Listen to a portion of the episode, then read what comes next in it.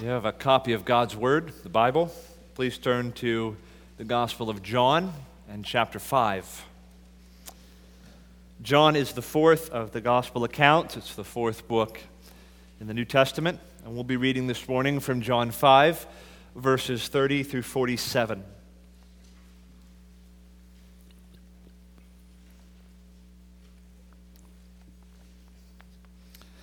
The Gospel of John chapter 5,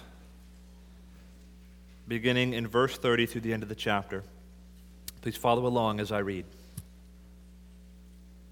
I can do nothing on my own. As I hear, I judge, and my judgment is just, because I seek not my own will, but the will of him who sent me. This is, of course, the Lord Jesus speaking. If I alone bear witness about myself, my testimony is not true. There is another who bears witness about me, and I know that the testimony that he bears witness about me is true. You sent to John, and he has borne witness to the truth. Not that the testimony that I receive is from man, but I say these things so that you may be saved. He was a burning and shining lamp, and you were willing to rejoice for a while in his light.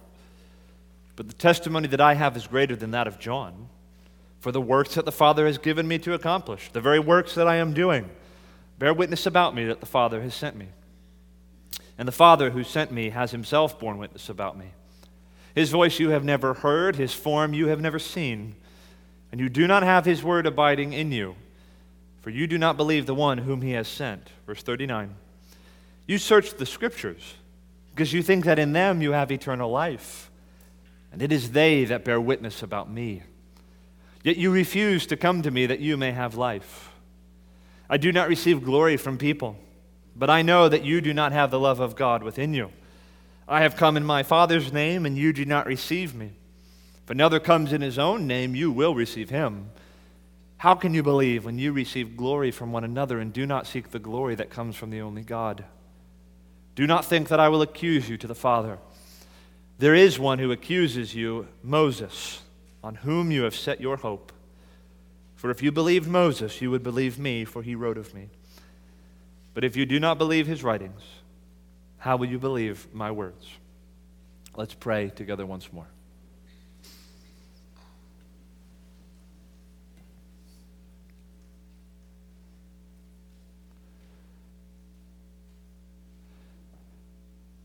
God, I pray that as the word is preached now, you would condescend to put your words in my mouth, and that you would not allow me to put my words in your mouth, but that this morning we would hear from you, Father. Speak to us through your word. Fulfill your promise, we pray. In Jesus' name, amen. At the very heart of Christianity, the very heart of the Bible's message is what we call the gospel. Uh, translated literally, good news.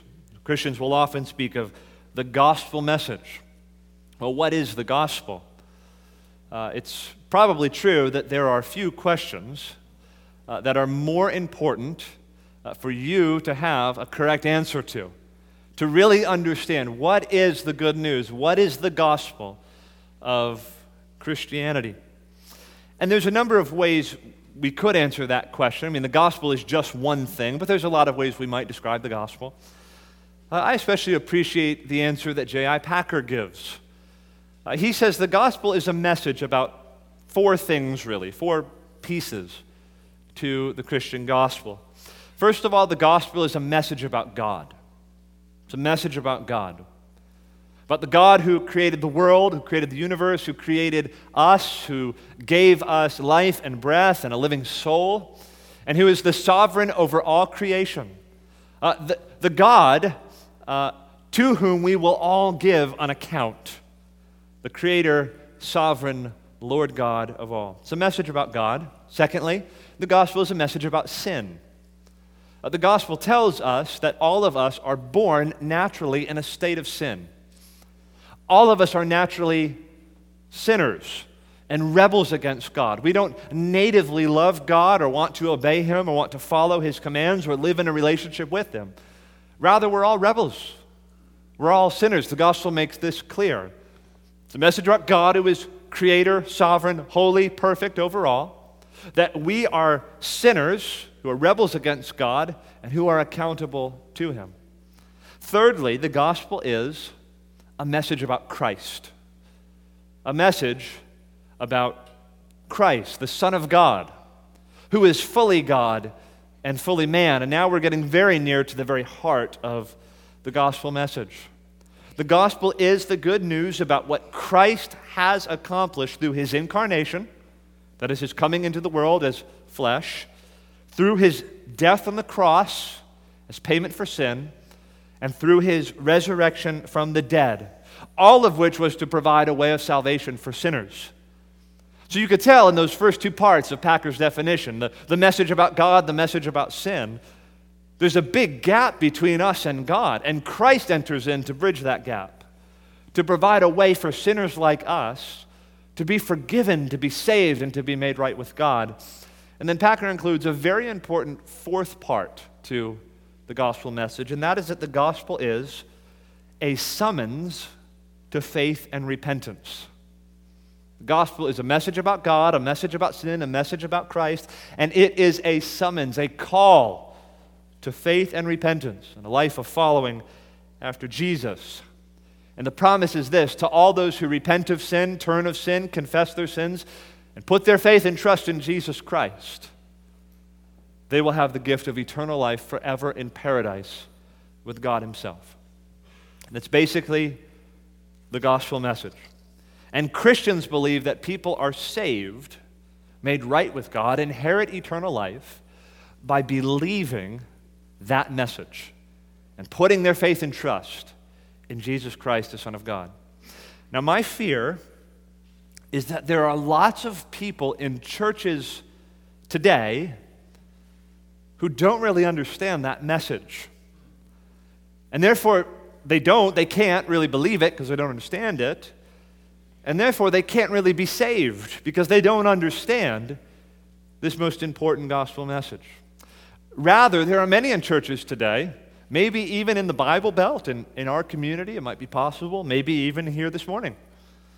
There are many who believe Christianity is principally, essentially, primarily about attending church, obeying the teachings of the church, serving in the church's ministries and programs, maybe even observing the ordinances like the Lord's Supper, abstaining from the more heinous sins and vices and generally walking as straight a line as you can. I, I, do think for some, that is very near to the heart of what Christianity is for them. What I'm describing is what I would call religious formalism. Religious formalism. I'm deliberately not using the word religion. Okay, religion is a very good thing, at least the right kind of religion. Okay? It's become popular to bash religion in our day and age. I don't do that. Religion is wonderful if it's the right kind of religion. I'm talking about religious formalism.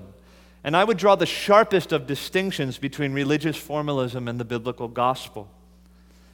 Religious formalism says that I am made right with God by what I do, by observing religious rituals, practices. The gospel, on the other hand, teaches that I am made right with God through the blood and righteousness of Jesus Christ, God's own Son, who died on the cross for my sins. Religious formalism says that I am maintained in God's good favor by the proper performance of my religious duties. The gospel says I am maintained in God's good favor only by His grace, by the ongoing intercession of the Lord Jesus on my behalf, and by His commitment to save me to the uttermost. Religious formalism says I can secure and preserve the right status with God through my own merit. The gospel says you can never secure God's favor, it must be secured for you through what Christ does in your place. Religious formalism promotes rote legalism.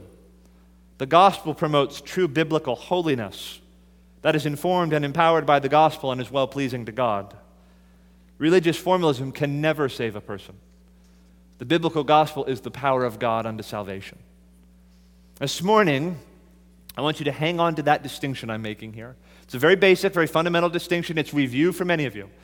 But hold on to that distinction between religious formalism on the one hand, which is not biblical Christianity, and the biblical gospel, which is the very essence of Christianity. It's going to come up later on in our message this morning. In our text, in John 5, 30 through 47, we're breaking back into a conversation that Jesus is having with uh, some of the Jews of his day.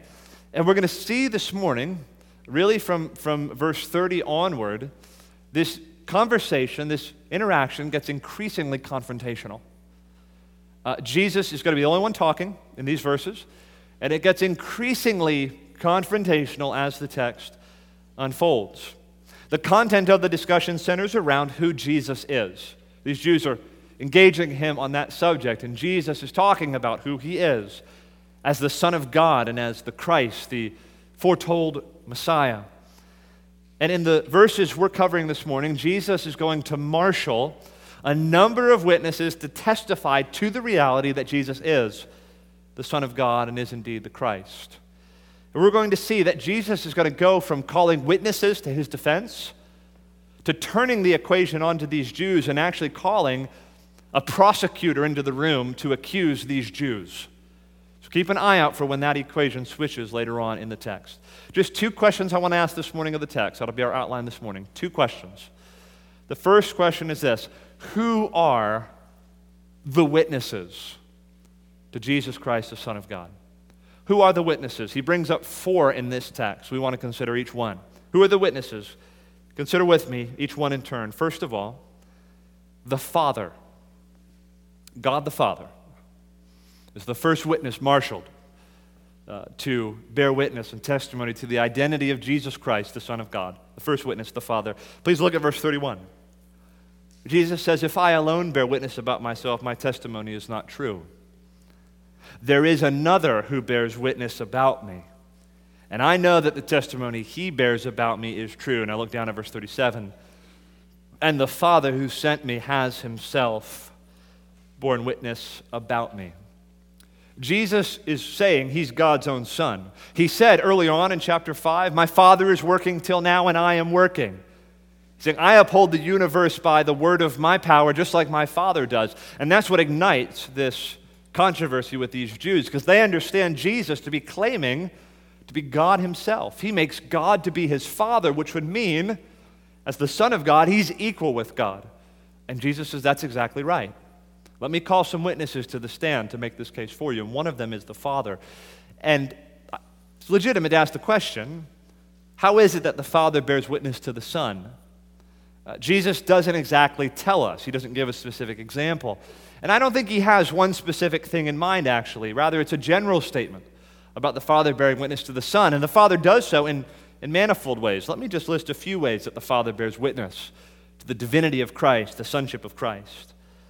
First of all, the Father bore witness to the Son through the Old Testament scriptures, through predictive prophecies about Christ. The Old Testament is the Word of God, and in the Word of God, God told us of this one who is to come, pointed ahead to this messianic figure, and Jesus comes in fulfillment of all those prophecies. And every time you see Jesus fulfilling a prophecy, it's like God putting a stamp of approval on Jesus. Second way the Father bears witness to the Son is through the works the Father has given the Son to do, that He's obviously blessing. He, he, he's doing things that only God can do. And when Jesus says, you know, to a paralytic man earlier in John 5, get up and walk, it works. Why? Because he's God, and the Father is bearing witness through these works that he is God. You might remember the words of Nicodemus in John 3 when he comes to Jesus and he says, Rabbi, no one can do these works unless God were with him. Even the Jews of Jesus' day could recognize that, that in some way God was with Jesus, bearing witness to who he was. A third way that the Father bears witness to the Son is in drawing men and women to him. Uh, Jesus will say in John 6 44, No one can come to me unless the Father who sent me draws him. And as we see men and women being drawn to Jesus, this is a seal to the truth that he is the Son of God. The Father is drawing men and women to him. A fourth way, if you wanted to point to one specific event where the Father bears witness to the Son, you might think of Jesus' baptism. It's there at Jesus' baptism, the Spirit descends on Jesus and remains on him. And they hear the words, This is my beloved Son, in whom I am well pleased. All of these are ways in which I think the Father bears witness to the Son. Now, a second witness that Jesus calls to his identity as the Son of God, and it is John the Baptist. Please look at verse 33. You sent to John, and he has borne witness to the truth. Not that the testimony that I receive is from man, but I say these things so that you may be saved. He, John the Baptist, was a burning and shining lamp, and you were willing to rejoice for a while in his light. Jesus says, I don't need to receive the testimony from man. I'm saying this for your sake so that you would be saved. I sent John for you. I don't need John at all. You need John. John the Baptist was, was, was me accommodating you by sending a, a prophet to prepare the way for the Lord that you would be ready for my coming because I want you to be saved. The Gospels teach this. Jesus wanted the Jews to be saved. Jerusalem, Jerusalem, how often I would have gathered you as a mother hen gathers her chicks, but you were not willing. You would not come, he says. Jesus says of John in our text, he was a burning and shining lamp, and you were willing to rejoice for a while in his light. Now, if you've been with us in this series, maybe you can uh, point to passages in the first five chapters where John the Baptist gives his witness. I'll just read a couple of them. John 1 6 through 8. There was a man sent from God whose name was John. He came as a witness to bear witness about the light that all might believe through him. He was not the light, but came to bear witness about the light. What did that witness look like? About 30 verses later, John 1, verse 32 through 34. And John bore witness, and here's what he said I saw the Spirit descend from heaven like a dove, and it remained on him. I myself did not know him, but he who sent me to baptize with water said to me, He on whom you see the Spirit descend and remain, this is he who baptizes with the Holy Spirit. And John says, I have seen and have borne witness that this is the Son of God. Thus, John the Baptist bears his witness, and Jesus says, You were willing to rejoice for a while in his light. He was a burning and shining lamp. And I think there's, there's a hint of an appeal there. Like, why'd you stop? You were willing for a time to listen to him. There was something about what he was doing that you found attractive and winsome, and you were drawn to it. Why'd you stop? As the ministry of John the Baptist failed, I think it's a, a hint of an appeal to these Jews. All right, now the third witness. We've seen that the Father bears witness to the Son. John the Baptist has borne witness. Now, third, we have Jesus' miraculous works. Jesus' miraculous works bear witness to his identity. We see this in verse 36. Jesus says, But the testimony I have is greater than John. If you didn't find John good enough, I have a greater testimony than John. For the works that the Father has given me to accomplish, the very works that I am doing, bear witness about me that the Father has sent me. Works like turning water into wine, works like healing a royal official's son with a word, works like walking right up to a man who'd been paralyzed for 38 years and telling him to take up his bed and walk. Works like this testify to the identity of Jesus Christ. And now, fourthly and finally, the fourth witness, under this main heading, who are the witnesses? The fourth witness is the Scriptures. Scriptures. And I want to rest here a little bit longer than the first three points. Look with me at verse 39. Jesus says to these Jews, You search the Scriptures because you think that in them you have eternal life. And it is they that bear witness about me. And now look on a little bit at verse 45. Do not think that I will accuse you to the Father. There is one who accuses you, Moses, on whom you have set your hope. For if you believed Moses, and I think he means the old covenant, summarized in the first five books of the Bible that Moses wrote, if you believed Moses, Jesus says, you would believe me, for he wrote of me. But if you do not believe his writings, how will you believe my words? That last verse, verse 47. If you do not believe his writings, how will you believe my words? I think Jesus is drawing an equivalence there. Moses' writings, my words. they're equal. In other words, you don't believe me, Jesus is saying, because you didn't believe me. He says, You don't accept my words now because you didn't accept my words then. You don't believe the written word of God, like in the first five books of Moses. How on earth are you going to believe the word made flesh? Notice he's not saying, you know, you believe Moses. Now just believe in me, the next prophet in line. Or just read Moses a little more carefully and look at the fine print, and you might find me there. He's not saying that at all. He's saying, You don't believe Moses. Like, you don't have Moses right.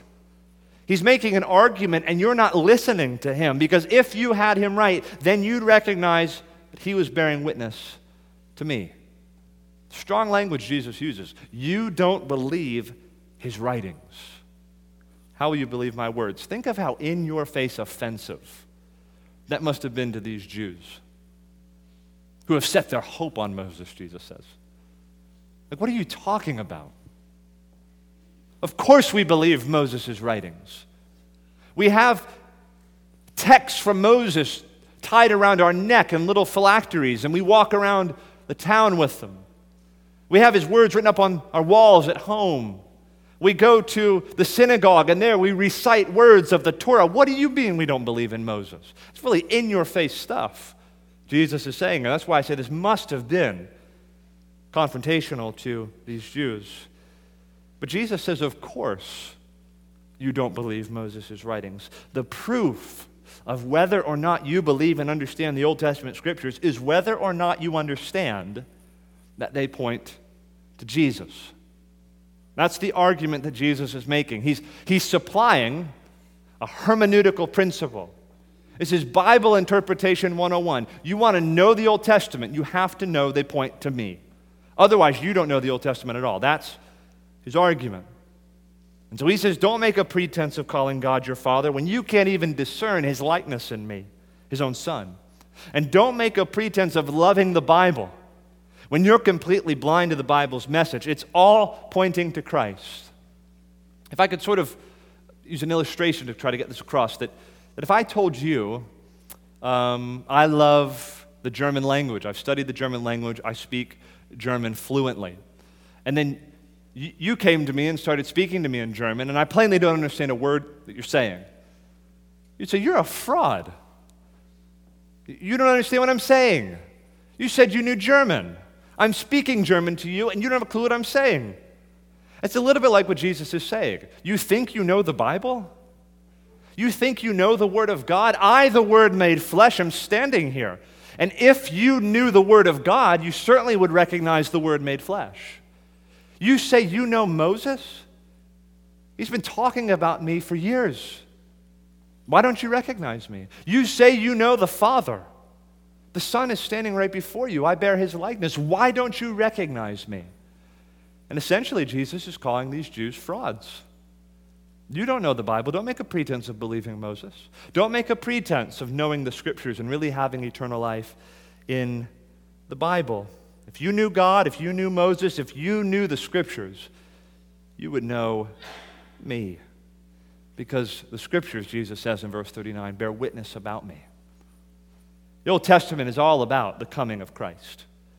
He's the center of the Old Testament's message.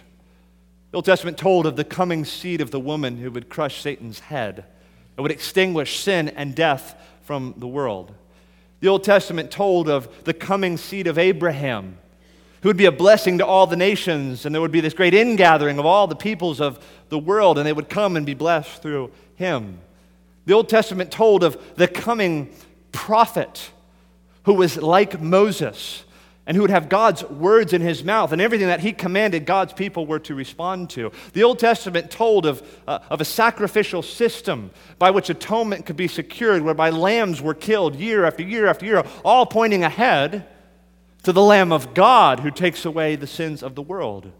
The Old Testament foretold of David and more than that, his promised seed, who would rule on his father's throne forever and execute justice and righteousness in the world. The Old Testament foretold of the Son of Man in the book of Daniel, who would come and would execute dominion over the entire world. The prophets spoke of the anointed one, the coming one, the Christ, the Messiah, who would come and accomplish redemption and salvation for his people. The prophets told of the suffering servant in passages like Isaiah 53 and so many others. The Old Testament everywhere is pointing to the coming of Jesus the Christ, the Son of God. He's all over the place, and more than that, without him, the Old Testament has no point. You realize that, right? You read your Old Testament, and you don't understand that it's pointing ahead to Jesus Christ, God's own Son it has no point. A Christless Old Testament gets us nowhere. It's all promise and no fulfillment. It's all type, no antitype. It's like a holding in a sneeze and, and never getting to actually let it out. I don't mean to be trite about this, but it, the whole Old Testament is groaning and, and, and expecting and full of, of something that is to come.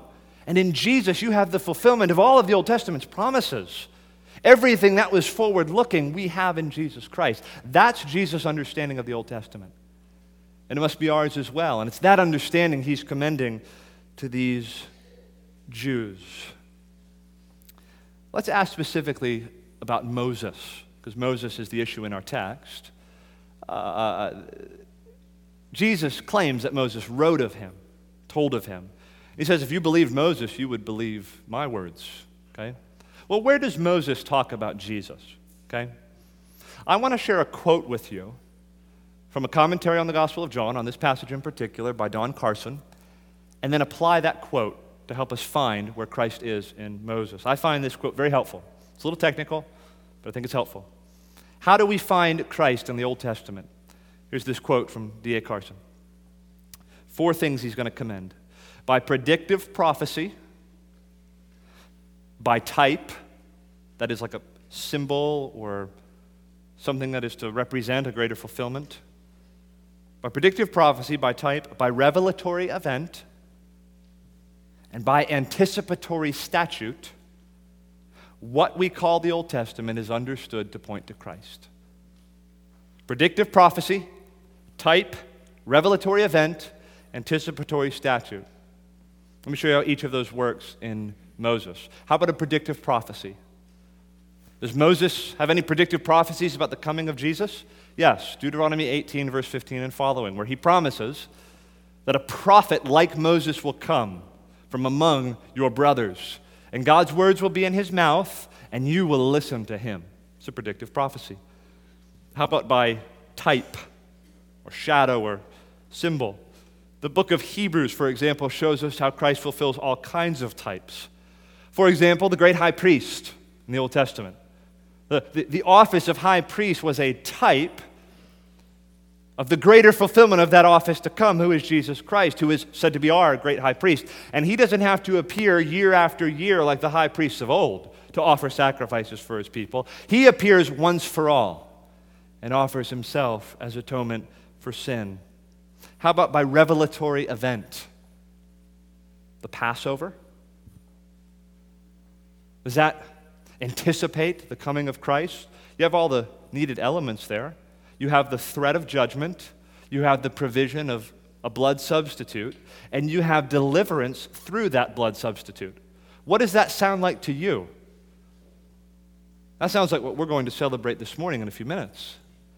That sounds like the death of Jesus Christ, the Lamb of God who was slain for our sins, who is said to be our Passover lamb in 1 Corinthians, who appears in the book of Revelation as a lamb standing as though it had been slain.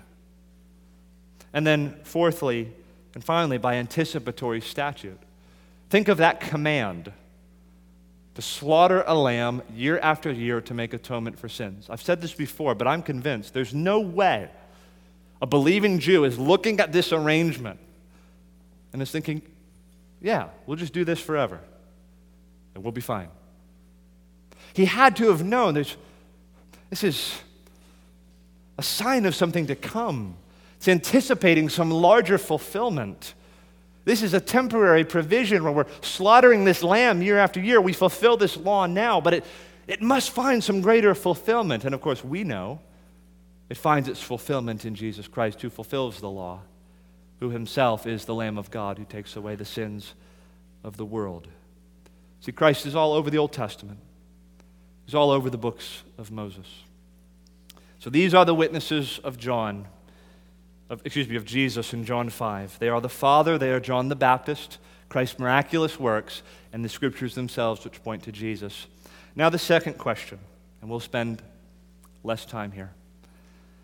We've seen who the witnesses are, who are bearing witness, testifying to who Jesus is. The question I want to ask, secondly, is why don't the Jews listen to them? As Jesus marshals witness after witness, why don't they listen to them? Why do they fail to heed the witnesses and why do they reject Jesus?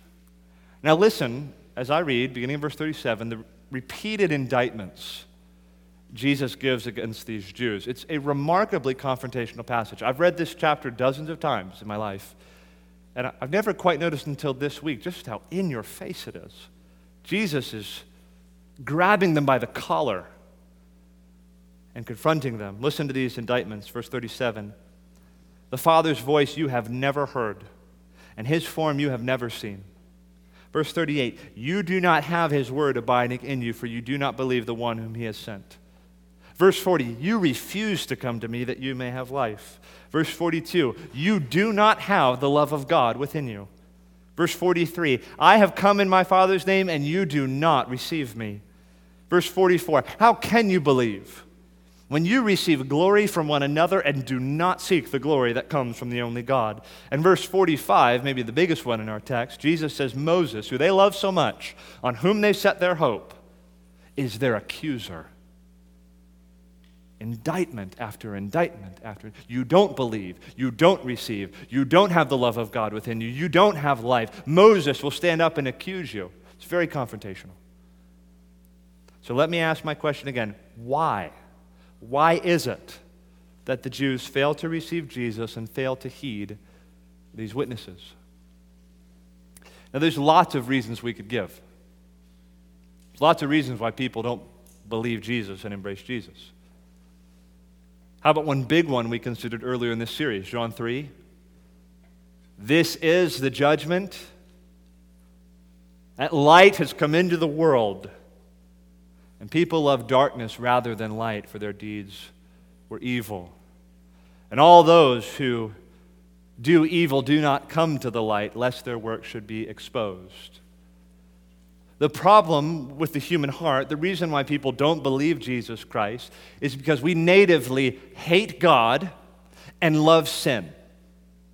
That's how I was born into the world. That's how you were born into the world. We're haters of God and lovers of self and sin. We're haters of light and lovers of darkness. And the reason I don't believe in Jesus is because he threatens my darkness. And it means I'm going to have to give up my works, which are evil, that I do in the dark. I mean, I'd have to come to the light and be exposed and embrace him and change the way that I live. That's why people reject Christ. The human heart is not neutral. Don't kid yourself. You're not a blank slate the human heart comes into the world with a predisposition. We have an appetite for darkness, and we hate light. Now, that is a reason that's true across the board for all sorts of people who don't believe in Jesus. But I want to ask specifically, like with these Jews. I know that's true of these Jews, that's true of everybody. But, but what is it about them in particular that Jesus wants to highlight? And I think that Jesus gives two reasons in particular why they don't believe Jesus that he is the Christ, the Son of God. These Jews don't embrace Jesus as the Messiah and as the Son of God because Jesus threatens two things.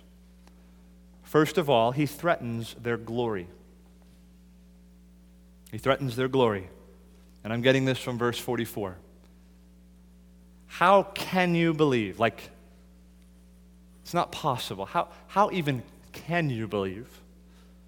When you receive glory from one another and do not seek the glory that comes from the only God. Like you have an attachment to something else that's presenting an obstacle to you believing in me. How can you believe when you're receiving glory from one another and won't receive the glory that comes from God? The Jews were very interested in glory. Glory going and coming to themselves and between themselves from one another. Tell me I'm somebody. Give me my due and my place of prominence. Keep the glory coming to me. This was said of the Pharisees in Matthew 23, verses 5 through 7. They do all their deeds to be seen by others. For they make their phylacteries broad and their fringes long, and they love the place of honor at feasts and the best seats in the synagogues and greetings in the marketplace and being called rabbi by others. See, they wanted glory. Now, listen, their religious formalism was certain to secure the glory that came from others. How did these Jews get their position? How did they get their glory? How did they get their place of prominence? It was through their exactness in commitment to religious forms, showing up to church, showing up to synagogues, obeying Torah was the means of securing their own glory. But also, it should be noted of these Jews, Jesus acknowledges, it's not like they were unwilling to receive a Messiah, a certain type of Messiah. So, verse 43 of our text I have come in my Father's name, and you do not receive me. If another comes in his own name, you will receive him. Which I understand to mean, in other words, that if you come like us, stroke our glory out just like us so we can become an echo chamber of glory and approve and prop up one another. That sounds good to me. And if Messiah were to come as a king, an earthly king, and overthrow the Romans and give power to the Jews. And hey, maybe we'll get some share of the glory. That's all good to us. And we could be close to worldly power and jockey for position in his court and improve our position through our Messiah. If that's how you come, in your own name with worldly pomp and power, I could get on board with that agenda. That's what these Jews believe. But Jesus comes in his Father's name, not his own. He comes to do his Father's will, not his own. And he comes to go to the cross in obedience to his Father. And he comes to call people out of their places of prominence and into his service. And he calls them to take up their cross and humbly serve others. And he has a gospel that is received by faith, not by works, and that means there's no boasting. And all of a sudden, the glory equation is turned upside down. The glory that the Jews so enjoy and that tastes so good is threatened by Jesus' message. And if their glory, their prominence, their place, their standing is threatened, how can they believe him? Something they hold as more precious is in the way. Now, are we so different from these Jews? Listen, there's a way, there's a way church can be manipulated entirely to your advantage. There are lots of people, lots of people, vying for position and power and standing and influence in the church. And the church is often the setting in which we can prop ourselves up and gain influence and gain control over others and get glory from other people and be approved of and, and, and coddled and stroked and approved of. A lot of people use church that way. May that never be true of us that we seek glory from one another and not receive the glory that comes from God. But there's a second thing that Jesus threatens, second reason why these Jews don't believe in him. And that is that he threatens their very hope for eternal life. He threatens their very hope for eternal life. Look at verse 39 again. You search the scriptures because you think that in them you have eternal life. Then in verse 45, do not think that I will accuse you to the Father. There is one who accuses you, Moses, on whom you have set your hope. Those are sad words. They're the saddest words in this text. You love Moses, and it's on him you have set your hope. Which I think means that the Jews were approaching the scriptures and approaching the law of Moses the wrong way. Rather than pointing to Christ, I believe these Jews believed that they could establish their righteousness through stringent obedience to the Mosaic law and exactness in obedience to the scriptures. That's what I think is going on here, which is so sad. So sad. These people went to church, they searched the scriptures. These are big money words. They, they thought they found eternal life. They set their hope on Moses. They had hope, misplaced hope. Can you imagine that? You who set your hope on Jesus Christ and his blood and righteousness, what it could mean to set your hope on Moses? How pathetic. But this is what these Jews were doing. You've set your hope on a man You've set your hope on Moses. You've set yourself on religious formalism and keeping the Torah and following all the various prescriptions in the Old Covenant. You think you have eternal life, but it's bankrupt. You don't have it. Your hope is a fraud, it's a sham. You need the eternal life and the hope that comes from God. Reminds me of Paul's words in Romans 10, verse 2 For I bear Israel witness that they have a zeal for God. They have a zeal for God but it's not according to knowledge. It's like you tried so hard, put in so much work, and you thought you had the prize, but it was a sham. And Jesus says, No, you have it all wrong. Moses is going to stand up on the last day, and he's going to be your accuser. He's going to stand up and he's say, What were you doing?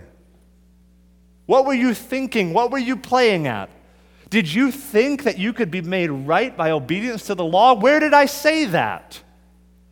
I never told you to rest your hope on me.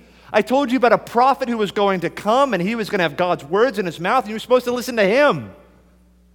Why would you set your hope on me? Why would you set your hope on religious formalism? Why would you think you could have eternal life in the Torah? I never said that. Moses will stand up and be their accuser. These Jews are looking at their law keeping, their religious piety, the religious devotion to grant them eternal life. And Jesus says, You have it all wrong. Jesus says, All those who believe in me will have eternal life. Salvation, forgiveness of sins, eternal life, everlasting hope comes through me. And it is embraced by faith alone. Now, I tried to ask myself this week as I was studying this passage why is that message so threatening to these Jews? Like, why would that not be gloriously wonderful? Here you are working, you're striving, you got the list of all the hundreds of commandments, and you're going to the synagogue and you're performing these sacrifices, and year after year, it's all very tedious. And then Jesus says, No, no, no. If you believe in me, you'll have eternal life. You turn from your sins, you believe in me, Jesus the Christ, the Son of God, you will have everlasting life. Why does that threaten these Jews? And why don't they receive that message with joy? And here's what I've concluded, the best I can come up with. I think these Jews understand that if salvation is by faith in Christ and not by my own religious formalism, then I have nothing to boast about. And I have to admit that I'm a sinner in need of grace. And all of a sudden, I'm on par with everyone else. Maybe like the woman at the well of Samaria. Five husbands, live in boyfriend. I'm on par with her. The same gospel that saves her saves me, and I have nothing to boast about now because it's not based on my works and my merit, it's based on the grace of God. So these Jews spend their lives distinguishing themselves through their advancement in religion, and Jesus just levels it. Just levels it. None of that stuff earns you brownie points with God. Doesn't give you an inch of status and favor and position with Him. That's only achieved through Jesus Christ. And it's through Him that we have eternal life. And for these Jews, to embrace Jesus as the way, the truth, and the life means they have to give up the glory they get from others. And they have to give up their positions in the synagogue and in the prominent places. And for some of them, they will lose their livelihood and they'll be kicked out of the synagogue and their power and standing will be taken from them. All because they have abandoned their religious formalism for the gospel. Just like our brother Saad. All the rituals in his bankrupt faith that he followed from his youth believes the gospel. Whereas all that stuff, the boasting, the confidence before God and man, the positions of power and influence, the esteem and glory you get from others, that's all theirs by virtue of setting their hope in Moses. Let's see who can obey the law the best. And they say, I'd rather have my hope set on Moses than on God's own Son. My security, my standing, my salvation, my eternal life, my hope is bound up in my commitment to Moses. Jesus threatens that, that which is most precious to them, that thing upon which hangs their whole security and self righteousness. Now, in conclusion, as I draw to a close and we come before the Lord's table, I've argued from this text that one of the leading, leading causes of unbelief among the Jews was their misunderstanding of the Bible that led to their satisfaction in religious formalism.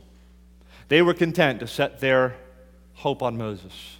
They were content to live out these forms week after week. I beg you, don't make the same mistake. American so called Christianity is full of people who have set their hope on Moses, who have set their hope on religious formalism who have set their hope on institutions, who have set their hope on old time religion, who have set their hope on Sunday school, who have set their hope on choirs and vacation Bible school and short term mission trips, who have set their hope on preachers, who have set their hope on movements, and they confuse all of that with trusting God and believing His gospel. That's a fraud religion. That's a fraud gospel. Religious formalism will never save a soul. So let me just ask you, my friend, sort of a test question. When you sin, not in a big way, it's a garden variety sin. When you sin, and you repent, you make it right. With what knowledge do you comfort yourself? You sinned. You regret it. Say sorry. Fix whatever was wrong. Then, with what knowledge do you comfort yourself? Well, I haven't done anything all that bad. I haven't cheated on my spouse. Hey, I've always been there for my kids, not like my mom, my dad. I've been there for them. Hey, at least I'm, I'm not like my, my brother and his family. You should see them. I'm not like my sister. She's got some issues. At least I'm not like other men and other women. It's not all that bad. My friend, that thought with which you comfort yourself is the very thing in which you hope. The thought with which you comfort yourself is that thing in which you hope? Is it in your doing, your working, your church going? Or do you say, I have no other argument? I need no other plea. It's enough that Jesus died and that he died for me. My friend, religious formalism is not the gospel. Walking the straight church going line is not the gospel. Saying Hail Marys is not the gospel.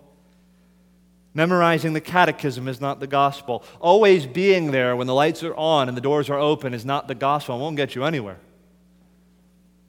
Giving 20% of your money is not the gospel. Avoiding the vices of others is not the gospel.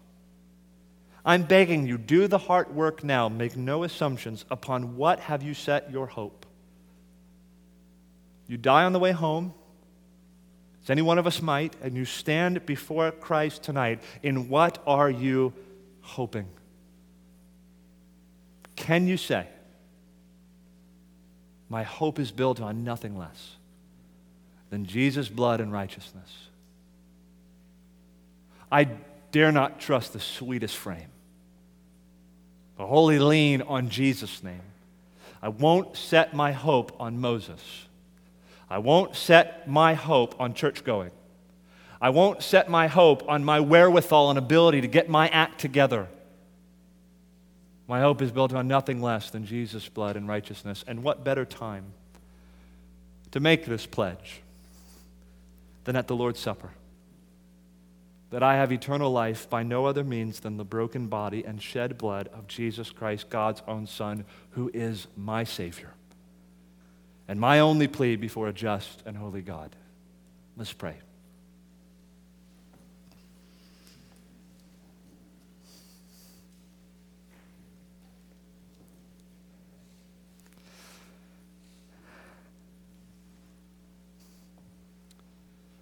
Father, there are so many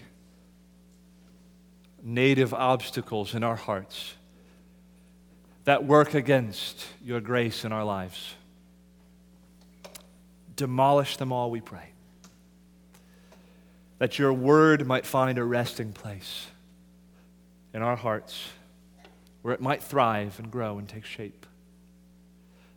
Deliver us from spiritual blindness. Deliver us from hard hearts. Deliver us from our idols. Deliver us from a devotion to things that are not pleasing to you and things that will disappoint us and destroy us.